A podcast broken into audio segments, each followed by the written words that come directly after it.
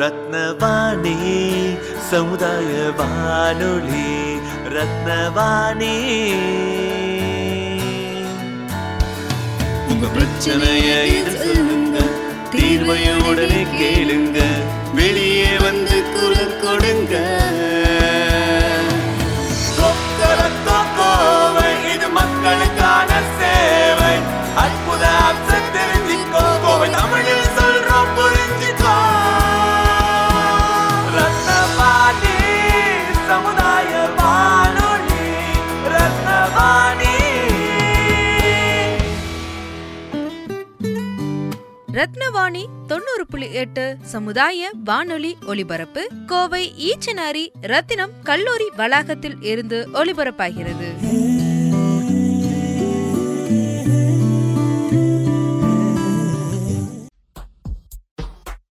ரத்தின வாணி 90.8 சமுதாய வானொலியில் ரத்தின நேரம். வணக்கம். ரத்னவாணி 90.8 சமுதாய வானொலியில் இந்த நிகழ்ச்சி ரத்தின நேரம். இன்னைக்கு நம்ம ரத்தின நேரம் நிகழ்ச்சியில நேதாஜி சுபாஷ் சந்திர போஸ் அவர்களை பத்தி தான் பார்க்க போறோம். இந்திய சுதந்திர போராட்ட வீரரான நேதாஜி சுபாஷ் சந்திர போஸ் ஜனவரி மாதம் 23 1897 பிறந்தார். இரண்டாம் உலக போர் நடைபெற்ற போது வெளிநாடுகளில் போர் கைதியாய் இருந்த 100,000க்கான இந்தியர்களை ஒன்று திரட்டி இந்திய தேசிய ராணுவத்தை உருவாக்கி அப்போது இந்தியாவை ஆட்சி செய்த ஆங்கிலேயர்களுக்கு எதிராக தாக்குதல் நடத்தியவர் இவர். 1945 ஆகஸ்ட் 18 அன்று தைவான் நாட்டில் ஒரு விமான விபத்தில் இறந்து விட்டதாகவும் உருசியாவிற்கு சென்று 1970களில் இறந்து விட்டதாகவும் அல்லது ஒரு துறவியின் வடிவில் வட இந்தியாவில் மறைமுகமாக வாழ்ந்து 1985 இறந்து விட்டதாகவும் பல கருத்துக்கள் உள்ளன. 1945 ஆகஸ்ட் 14 முதல் செப்டம்பர் 20 வரை எந்த விமான விபத்தும் தைவானில் ஏற்படவில்லை என அந்நாடு அரசு தெரிவித்திருப்பது போஸ் அவ்வாண்டு இறக்கவில்லை என வாதத்திற்கு வலுவூட்டியுள்ளது.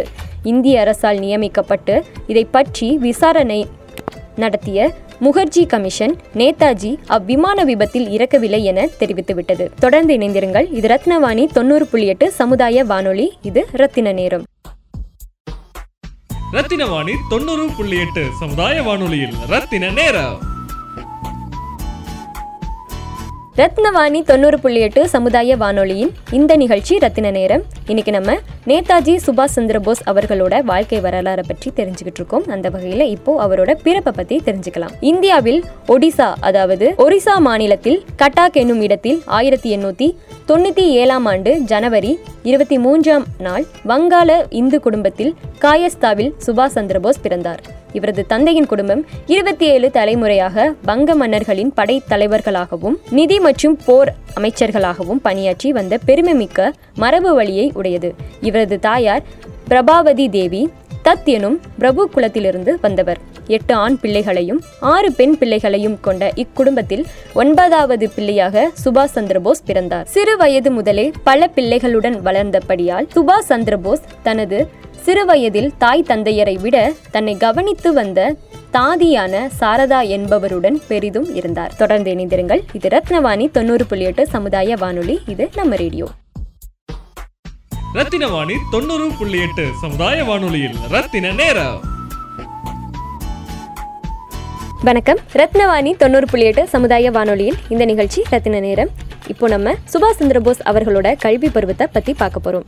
5 வயதான போது கட்டாக்கில் உள்ள பாப்டிஸ்ட் மிஷன் ஆரம்ப பள்ளியில் இணைந்த சுபாஷ் 7 ஆண்டுகள் அங்கு கல்வி பயின்றார். பின்னர் தன் உயர்கல்வியை கொல்கத்தா ரேவன்ஷா கல்லூரியில் தொடங்கிய சுபாஷ் சந்திர போஸ் 1913 ஆண்டு தேர்வில் கொல்கத்தா பல்கலைக்கழக எல்லைக்குள் 2வது மாணவராக தோன்றினார். இவரது தாயார் மிகுந்த தெய்வ பக்தி மிக்கவர். அதனால் சுபாஷும் சிறுவயது முதலே விவேகானந்தர் போன்ற ஆன்மீக பெரியார்களின் பால் ஈடுபாடு உடையவராகவும் அவர்களின் அறிவுரைகளை படித்து வருபவராகவும் இருந்தார். இதனால் ஞான மார்க்கத்தின் பால் ஈடுபாடு கொண்டிருந்தார். துறவரத்திலும் தன்னை ஈடுபடுத்திக் கொள்ள வேண்டும் என்று விரும்பினார். எதிலுமே பற்றற்று இருந்ததுடன் தனது 16வது வயதில் வீட்டை விட்டு வெளியேறிய சுபாஷ் தன் ஞான வழிக்கான ஆசானை தேடி 2 மாதங்கள் அலைந்தார். அப்போது வாரணாசியில் ராமகிருஷ்ண மடத்தை சேர்ந்த சுவாமி பிரம்மானந்தரை சந்தித்தார். இவருக்கு சுபாஷின் தந்தையையும் குடும்பத்தையும் நன்கு தெரியும். இந்த சந்திப்பு குறித்து பின்னாளில் தனது நண்பரான திலீப் குமார் ராயிடம் யாருக்கெல்லாம் சுவாமி பிரம்மானந்தரது அருள் கிடைக்கிறதோ அவர்கள் வாழ்வே மாறிவிடுகிறது, எனக்கும் அவரது அருளில் ஒரு சிறு துளி கிட்டியது, அதனால்தான் என் வாழ்க்கையை தேசத்திற்கு அர்ப்பணித்து அதன் பலனை பெற விரும்புகின்றேன். சுவாமி பிரம்மானந்தர் வாரணாசியில் இருந்து என்னை வர சொல்லி என்னை தேசத்திற்காக அர்ப்பணித்துக் கொள்ள வேண்டும் என்றும் கேட்டுக்கொண்டார் என்று குறிப்பிட்டுள்ளார். தன் மானசீக ஆசானான விவேகானந்தரையே ஏற்று வீடு திரும்பினார். துறவர பாதையில் செல்ல விரும்பிய சுபாஷ் சந்திர போஸ் ஞான மார்க்கத்திற்கு ஏற்ற குரு கிடைக்காததால் தந்தையாரின் வேண்டுகோளுக்கு இணங்கி 1915 ஆண்டு கொல்கத்தா பிரசிடென்சி கல்லூரியில் சேர்ந்தார். அக்காலத்தில் ஆங்கிலேய இனவெறி மிக்க வரலாற்று ஆசிரியரான C.F. ஓட்டன் என்ற ஆசிரியர் அங்கு கற்பித்தார். அவர் கல்வி கற்பிக்கும் நேரங்களில் பெரும்பாலும் இந்தியர்களை அவமதித்து வந்தார். இவருடன் ஏற்பட்ட சண்டை காரணமாக சுபாஷ் சந்திர போஸும் அவரது நண்பர்களும் கல்லூரியை விட்டு நீக்கப்பட்டதுடன் 2 ஆண்டுகள் வேறெந்த கல்லூரிகளிலும் படிப்பை தொடர முடியாமல் செய்யப்பட்டனர். இதனால் தன் கல்வியை ஓராண்டு காலம் தொடர முடியாதிருந்த சுபாஷ் C.R. தாஸ் என அறியப்பட்ட சித்தரஞ்சன் தாஸ் மற்றும் சிலரின் உதவியுடன் 1917 ஆண்டு ஸ்காட் சர்ச் கல்லூரியில் சேர்ந்தார். அங்கு 1919 ஆண்டு இளங்கலை பட்டப்படிப்பில் முதல் வகுப்பில் தேறியதுடன் மாணவர்களுக்குரிய படைப்பயிற்சியிலும் சிறப்பாக தேறினார். மேலும் இணைந்திருங்கள். இது ரத்னவாணி 90.8 சமுதாய வானொலியின் ரத்தின நேரம். இது நம்ம ரேடியோ ரத்தினவாணி 90.8 சமுதாய வானொலியில் ரத்தின நேரம்.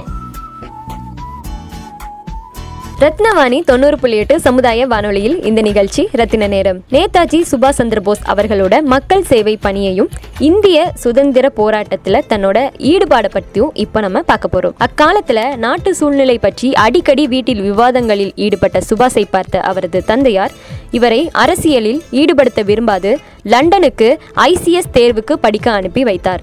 தன் படிப்பை தொடர்ந்த போஸ் லண்டனில் நடந்த 1920 இந்திய மக்கள் சேவை படிப்புக்கான நுழைவுத் தேர்வில் பங்கேற்ற அவர் இந்தியாவிலேயே 4வது தேர்ச்சி பெற்றிருந்தார்.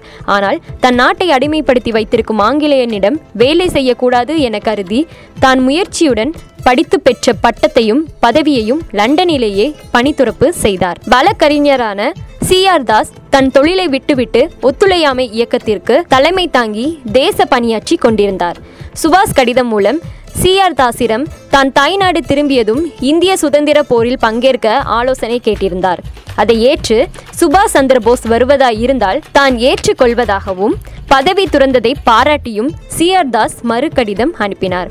அக்காலகட்டத்தில்தான் தென்னாப்பிரிக்காவில் இருந்து இந்தியா திரும்பியிருந்த காந்தியும் இந்திய அரசியலில் ஈடுபட்டார்.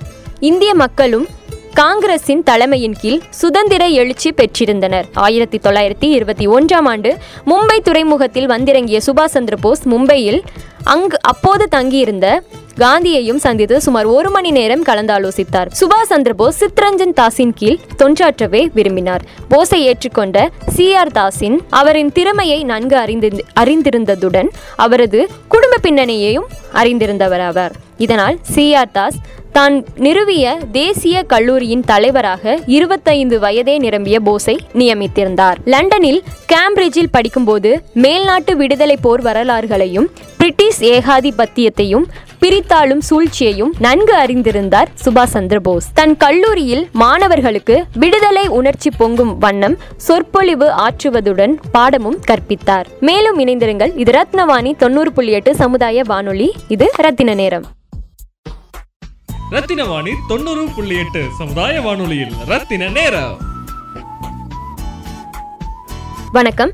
ரத்னவாணி 90.8 சமுதாய வானொலியில் இந்த நிகழ்ச்சி ரத்தின நேரம். நேதாஜி சுபாஷ் சந்திர போஸ் அவர்களின் அரசியல் நுழைவை பற்றி இப்போ நம்ம தெரிஞ்சுக்கலாம். 1922 வேல்ஸ் எனும் இளவரசரை இந்தியாவிற்கு அனுப்பிய பிரித்தானியா அரசு தீர்மானித்து இருந்தது. இந்தியாவில் இருந்த பிரித்தானியா ஆதிக்கக்காரர்களும் வேல்ஸ் இளவரசரை வரவேற்க நாடு முழுவதும் சிறப்பான ஏற்பாடு மேற்கொண்டிருந்தனர். ஆனால் சுயாட்சி அதிகாரத்தை தரம் மறுத்த பிரித்தானிய இளவரசரின் வருகையை இந்திய மக்களும் காங்கிரசும் புறக்கணிக்க முடிவு செய்திருந்தனர். இதனால் சினமுற்ற ஆங்கில அரசாங்கம் பொதுக்கூட்டம், ஆர்ப்பாட்டம், ஊர்வலம் போன்றவற்றுக்கு தடை விதித்தது. இவ்வாறு பொதுக்கூட்டங்களுக்கு அரசாங்கம் தடை விதித்திருந்த போதும் வேல்ஸ் இளவரசர் கொல்கத்தாவிற்கு வருகை தரும் போது கல்கத்தாவில் மறியல் நடத்த காங்கிரஸ் ஆட்சி முடிவு செய்திருந்தது. கொல்கத்தா தொண்டர் படையில் தலைவராக சுபாஷ் சந்திர போஸை நியமித்திருந்தது. தீவிரவாதத்தை அறிந்திருந்த ஆங்கில அரசு போஸின் தலைமையிலான தொண்டர் படையை சட்டவிரோதமானது என அறிவித்தது. மேலும் போஸையும் சில காங்கிரஸ் தொண்டர்களையும் கைது செய்தது. மேலும் அவருக்கு 6 மாத கால சிறை தண்டனையும் கிடைத்தது. சில நாட்களுக்கு பின்னர் ஜவஹர்லால் நேரு, சித்தரஞ்சன் தாஸ் போன்றோரும் கைதானார்கள். இவ்வாறு அரசியல் கட்சி தலைவர்கள் கைதானதால் மக்கள் மட்டத்தில் இருந்து பெரும் எதிர்ப்பலைகள் கிளம்பின. மேலும் தலைவர்கள் யாரும் இல்லாத போதும் கொல்கத்தாவில் மறியல் சிறப்புற மக்களால் நடக்கப்பெற்றது. 6 மாதம் கழித்து போஸ் 1927 அக்டோபரில் விடுதலையான போது காந்தியும் ஒத்துழையாமை இயக்கத்தையும் வடகொரிய இயக்கத்தையும் விரிவுபடுத்தியிருந்தார். மேலும் இணைந்திருங்கள். இது ரத்னவாணி 90.8 சமுதாய வானொலி.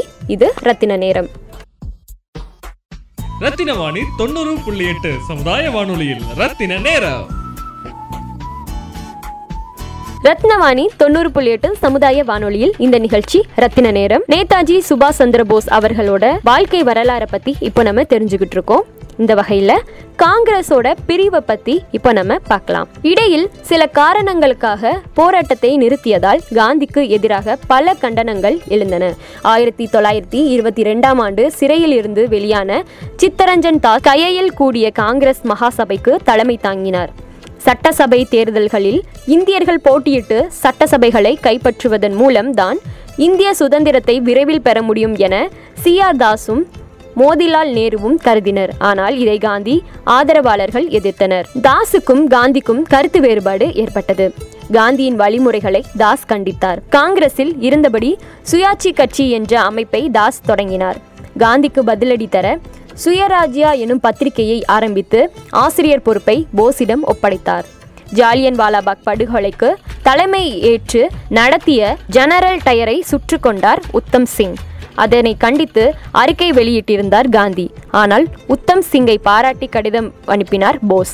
காந்திக்கும் போஸுக்கும் இடையிலான உரசலை இந்த சம்பவம் அதிகரித்தது.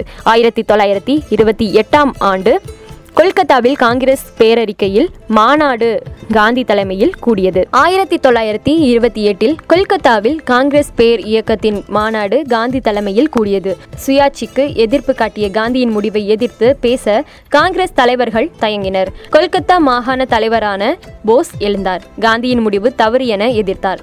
காந்தி போஸ் மோதல் ஆரம்பமானது. போஸின் முடிவையே நேருவும் ஆதரித்தார். இதனால் இருவரும் இணைந்து காங்கிரஸில் இருந்தபடி விடுதலை சங்கம் என்ற பெயரில் இயக்கம் ஒன்றை நடத்தினர். காந்தியின் பல முடிவுகளை நேரடியாகவே எதிர்த்தார் போஸ். இதனால் திட்டமிட்டே காரிய கமிட்டியில் இருந்து போஸ் நீக்கப்பட்டார். அவரை போல் சென்னை மாகாணத்தை சேர்ந்த சீனிவாச ஐயரும் நீக்கப்பட்டார். உடனே போஸ் காங்கிரஸ் மிதவாதிகள் கைக்கு போய்விட்டது. அங்கு எனக்கு வேலை இல்லை என கட்சியிலிருந்து விலகி சீனிவாச ஐயரை தலைவராக கொண்டு காங்கிரஸ் ஜனநாயக கட்சியை தொடங்கினார். சுபாஷ் சந்திர போஸ் 2வது முறையாக காங்கிரஸ் தலைவர் பதவிக்கு போட்டியிட்டார். போஸின் செல்வாக்கு உயர்ந்து வருவதை அறிந்த காந்தி அவருக்கு எதிராக ராஜேந்திர பிரசாந்தையும் ஜவஹர்லால் நேருவையும் போட்டியிடுமாறு வற்புறுத்தினார். அவர்கள் மறுக்கவே பட்டாபி சீதாராமையாவை நிறுத்தினார். போஸ் 1580 வாக்குகளுடன் வெற்றி பெற்றார். சீதாராமையாவின் தோல்வி தனக்கு பெரிய இழப்பு என்று வெளிப்படையாகவே காந்தி தெரிவித்து உண்ணாவிரதம் இருக்க தொடங்கினார். இதனால் அவரை சமாதானப்படுத்த போஸ் காங்கிரஸ் கட்சியில் தலைவர் பதவியில் இருந்து விலகினார். 1939 அகில இந்திய ஃபார்வர்ட் பிளாக் கட்சியை தொடங்கினார் போஸ். அகில இந்திய தலைவராக நேதாஜியும் தமிழக தலைவராக பசும்பொன் முத்துராமலிங்க தேவரும் பதவியேற்றுக் கொண்டனர். மேலும் விவரங்கள் தெரிய இணைந்திருங்கள். இது ரத்னவாணி 90.8 சமுதாய வானொலி. இது நம்ம ரேடியோ. ரத்தினவாணி 90.8 சமுதாய வானொலியில் ரத்தின நேரம். வணக்கம். ரத்னவாணி 90.8 சமுதாய வானொலியில் இந்த நிகழ்ச்சி ரத்தின நேரம். நேதாஜி சுபாஷ் சந்திர போஸ் அவர்களோட அரசியல் பணியை பற்றி இப்போ நம்ம தெரிஞ்சுக்கலாம். காங்கிரஸ் ஜனநாயக கட்சியின் ஃபார்வர்டு எனும் ஆங்கில இதழில் ஆசிரியரான நேதாஜி உணர்ச்சி ததும்பும் பல கட்டுரைகளை எழுதினார். இதைத் தொடர்ந்து தேர்தல்களில் மத்திய மகாசபைக்கும் கல்கத்தா மாநகராட்சிக்கும் நடைபெற்ற தேர்தலில் சுயராஜ்ய கட்சி வெற்றி பெற்றது. 1924 மகாஜன சபைக்கு மேயராக சி.ஆர். தாஸும் மாநகராட்சி நிர்வாக அதிகாரியாக போஸும் தேர்ந்தெடுக்கப்பட்டனர்.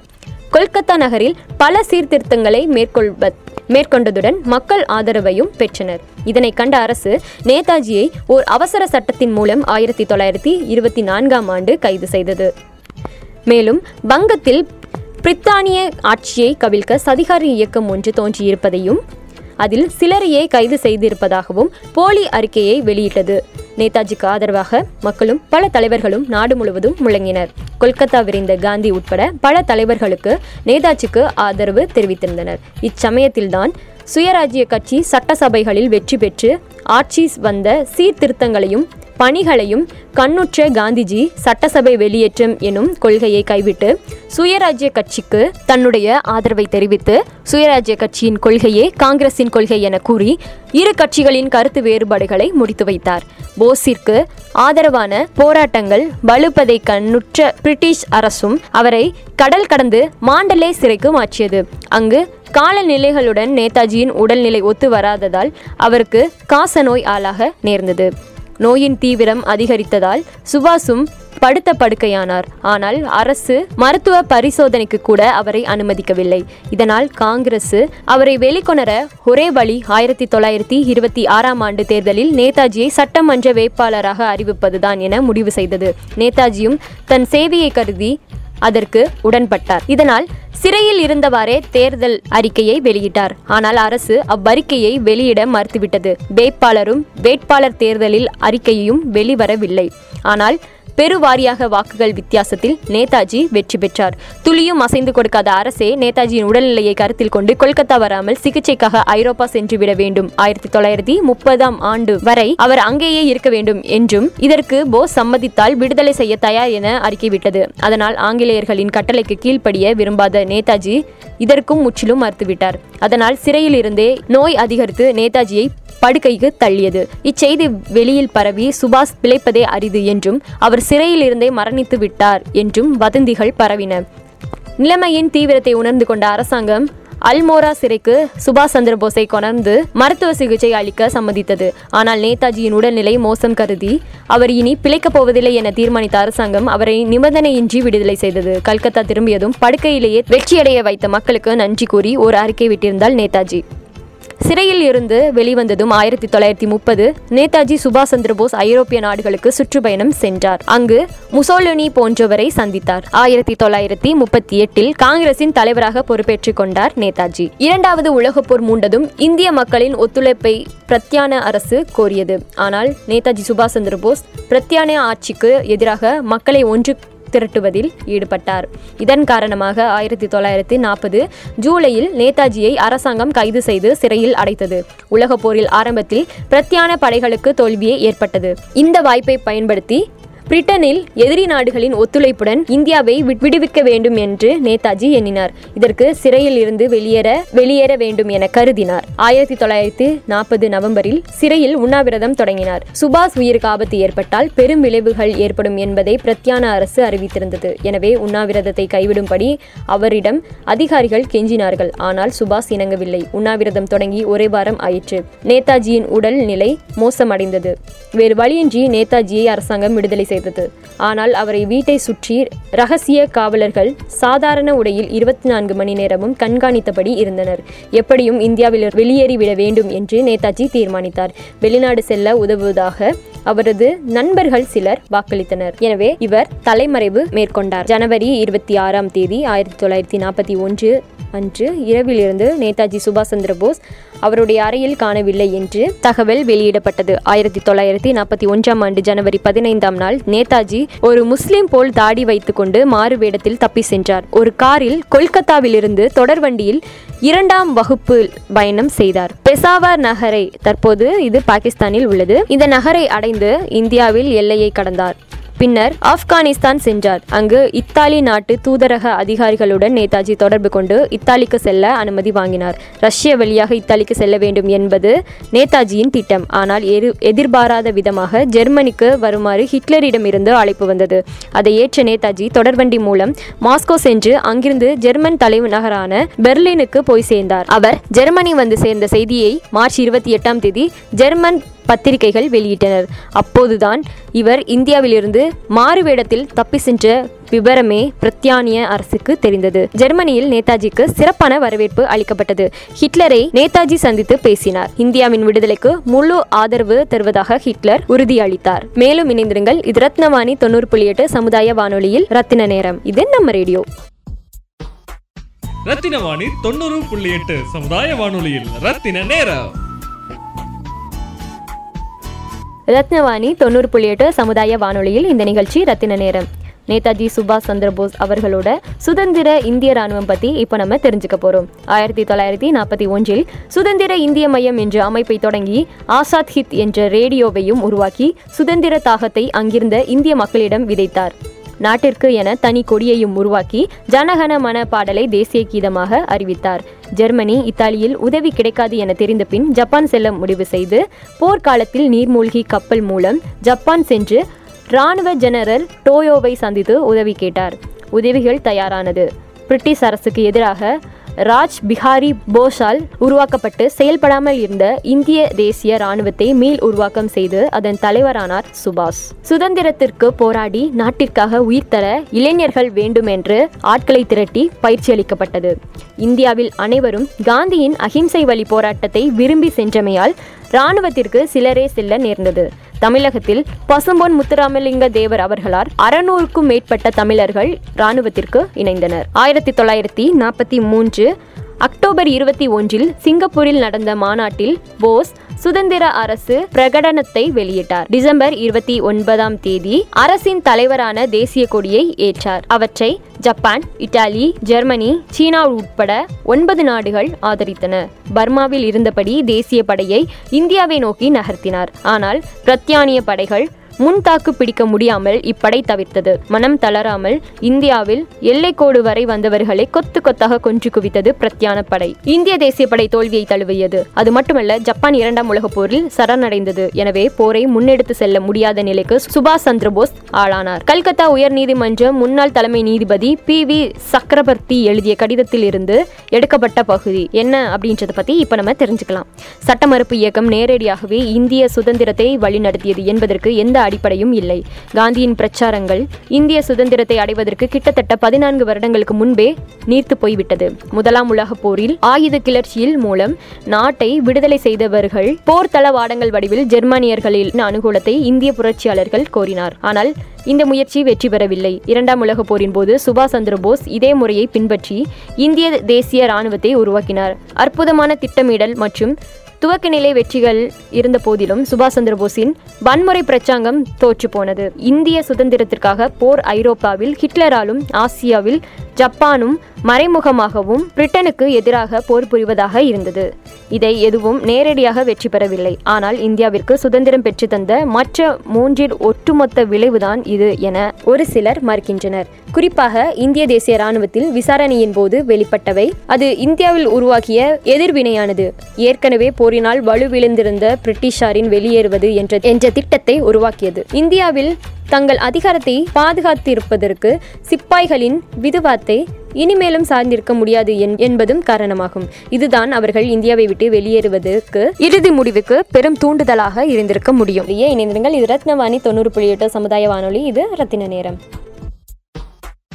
ரத்தினவாணி 90.8 சமுதாய வானொலியில் ரத்தின நேரம். ரத்னவாணி 90.8 சமுதாய வானொலியில் இந்த நிகழ்ச்சி ரத்தின நேரம். 1933 பிப்ரவரி 13 உடல்நிலை சரியில்லாமல் வினயா சென்றவர் அங்கிருந்து ஐரோப்பிய நாடுகளான Czechoslovakia, Poland, Hungary, Italy, Germany என பயணம் மேற்கொண்டு அந்த நாடுகளில் இருந்த இந்திய இளைஞர்களை சந்தித்து நாட்டின் விடுதலை பற்றி பேசி ஒத்துழைப்பு கேட்டார். ஐரோப்பாவில் அரசியல்வாதிகளையும் ஆட்சியாளர்களையும் சந்தித்து விடுதலைக்கு உதவும்படி கேட்டார். 1935 முசோலினியை சந்தித்து ஆதரவு கேட்டார். பயணத்தில் ஆஸ்திரியாவை சேர்ந்த எமிலினியின் அறிமுகம் கிடைத்தது. அவரை தனது உதவியாளராக்கி கொண்டார். உடல் நலம் தேறியது. அதற்கு எமிலியும் ஒரு காரணம். இருவருக்குள்ளும் காதல் அரும்பியது. 1937 டிசம்பர் 27 எமிலியை போஸ் ரகசியமாக திருமணம் செய்து கொண்டார். இவர்களுக்கு நவம்பர் 23 1942 அனிதா போஸ் என்ற ஒரு மகள் வியன்னாவில் பிறந்தார். சுபாஷ் சந்திர போஸ் அவர்களின் அரசியல் தத்துவம் மற்றும் கொள்கை பத்தி இப்ப நம்ம தெரிஞ்சுக்க போறோம். போஸ் இந்தியாவிற்கு நிபந்தனையற்ற முழு விடுதலை வேண்டும் என்று உறுதியுடன் அதற்கான பரப்புரையையும் செய்தார். அதே நேரத்தில் இந்திய காங்கிரஸ் சபை படிப்படியாக விடுதலை பெறுவதை ஆதரித்தது. மேலும் முழு விடுதலைக்கு பதில் பிரித்தானியாவின் ஆட்சிக்குட்பட்ட பகுதியாக இந்தியா இருக்க விரும்பியது. லாகூரில் நடைபெற்ற காங்கிரஸ் கருத்தரங்கில் முழு விடுதலை பெறுவதை தன் குறிக்கோளாக ஏற்றுக்கொண்டது. போஸ் இருமுறை தொடர்ச்சியாக காங்கிரசின் தலைவராக தேர்ந்தெடுக்கப்பட்டார். காந்தியுடன் ஏற்பட்ட கொள்கை வேறுபாடு காரணமாக தலைவர் பதவியில் இருந்து விலகினார். விலகியதும் கட்டுப்பாடுகள் தகர்ந்ததால் காங்கிரசின் வெளிநாடு உள்நாடு கொள்கைகள் தவறானவை என கண்டித்தார். காந்தியின் அறவழி போராட்டத்தால் இந்தியாவிற்கு விடுதலை வாங்கி தர முடியாது என்றும் பிரத்யானாவுக்கு எதிராக ஆயுதம் ஏந்தி போராடுவதே விடுதலைக்கான வழி என்றும் கருதினார். அவர் ஃபார்வர்ட் பிளாக் என அரசியல் கட்சியை தோற்றுவித்தார். இரத்தத்தை தாருங்கள், உங்களுக்கு விடுதலையை பெற்றுத் தருகிறேன் என்பதே இவரின் புகழ்பெற்ற சூளுரையாக இருந்தது.